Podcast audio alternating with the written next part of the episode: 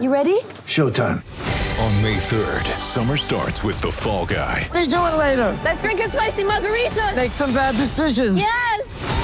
Audiences are falling in love with the most entertaining film of the year. Fall guy. Fall guy. Fall guy. That's what the poster said. See Ryan Gosling and Emily Blunt in the movie critics say exists to make you happy. Trying to make it out? Nope. Because I don't either. It's not what I'm into right now. What are you into? Talking. Yeah. The Fall Guy. Only in theaters May 3rd. Rated PG-13.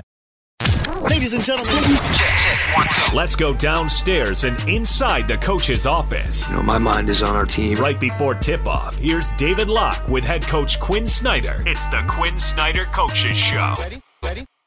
Time now for the Coaches Show with head coach Quin Snyder, brought to you by Fanatics. And coach, let's start with Mike Conley and his performance to start this season. What are you seeing from Mike right now? Well, I, I, th- I think it's things we've seen before. Um, just doing them a little more aggressively. So he's he's he's been been more aggressive, frankly, and uh, I think he's he's not passing up shots.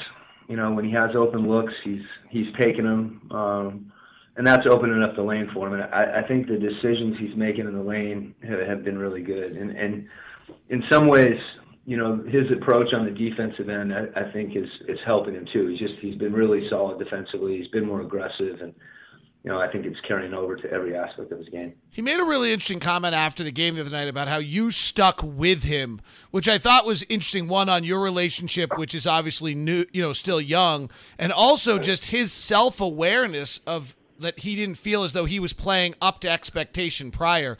What's your thought about him saying that you stuck with him? Well, I, I think you know he stuck with me too. We all that's that's what we do. You know, we stick together, and you know, you, you, we talked about it before, but the amount of change that took place in his life, um, you know, being in Memphis um, for his entire adult life after one year at Ohio State, and the different combinations that he played with. I think he played for seven different coaches while in Memphis.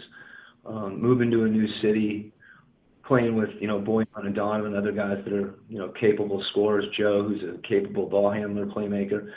So part of it was you know him getting comfortable, um, not not deferring in anything, and it's hard to do that when you know you're a little banged up to start the season and then the season stops. And so I, I just think this is the natural progression of of who he is, and you know I'll stick by him through whatever. There was a play, I don't think it was against the Clippers, I think it was a previous game where he starts a pick and roll and he actually stopped and waited for Rudy to roll, faked a pass to Rudy, then I think actually proceeded and then gave it up to Rudy. I thought that in a capsule might have shown those two connecting a little bit more.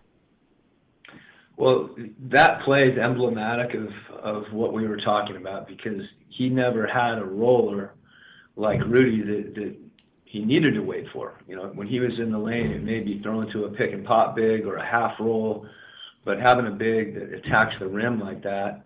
Um, and then the ball fake you mentioned sounds like a little thing, but that's also a function of Rudy rolling and a you know a defender being way back. When he was in Memphis, if that defender was that far back, he'd throw it back to Marc, and Marc would take a three, or they'd keep playing. So um, you know, the fact that he made that little ball fake that we've seen Joe do that, and in a lot of ways, that's something, you know, when you're attacking a big and pick and roll and he's back at the rim, that you use to get that big leaning and make the decision whether to pass or shoot that much more clear. What is road basketball in this environment and how is it different? Well, I think there's so much. The preparation is so much different. You know, you're just not able to get in the gym. Um, if you want to get in there, it's usually at the expense of, of rest, um, which is something that, particularly given the fact that we're playing so many games in a short period of time, you, you put a premium on rest. So your preparation changes. Um, and then obviously in the arena itself, it's different not having not having fans. You know, you, you the introduction. There there's certain things that happen that remind you you're on the road. Um, but more than anything, you know, you're, you're you're living out of a hotel room. You're testing that. There's a rigor to the preparation. Um, you know that that you have to get used to and have to accept and, and understand that it's part of it. Coach, thank you very much. Best of luck tonight in San Antonio. Thanks a lot.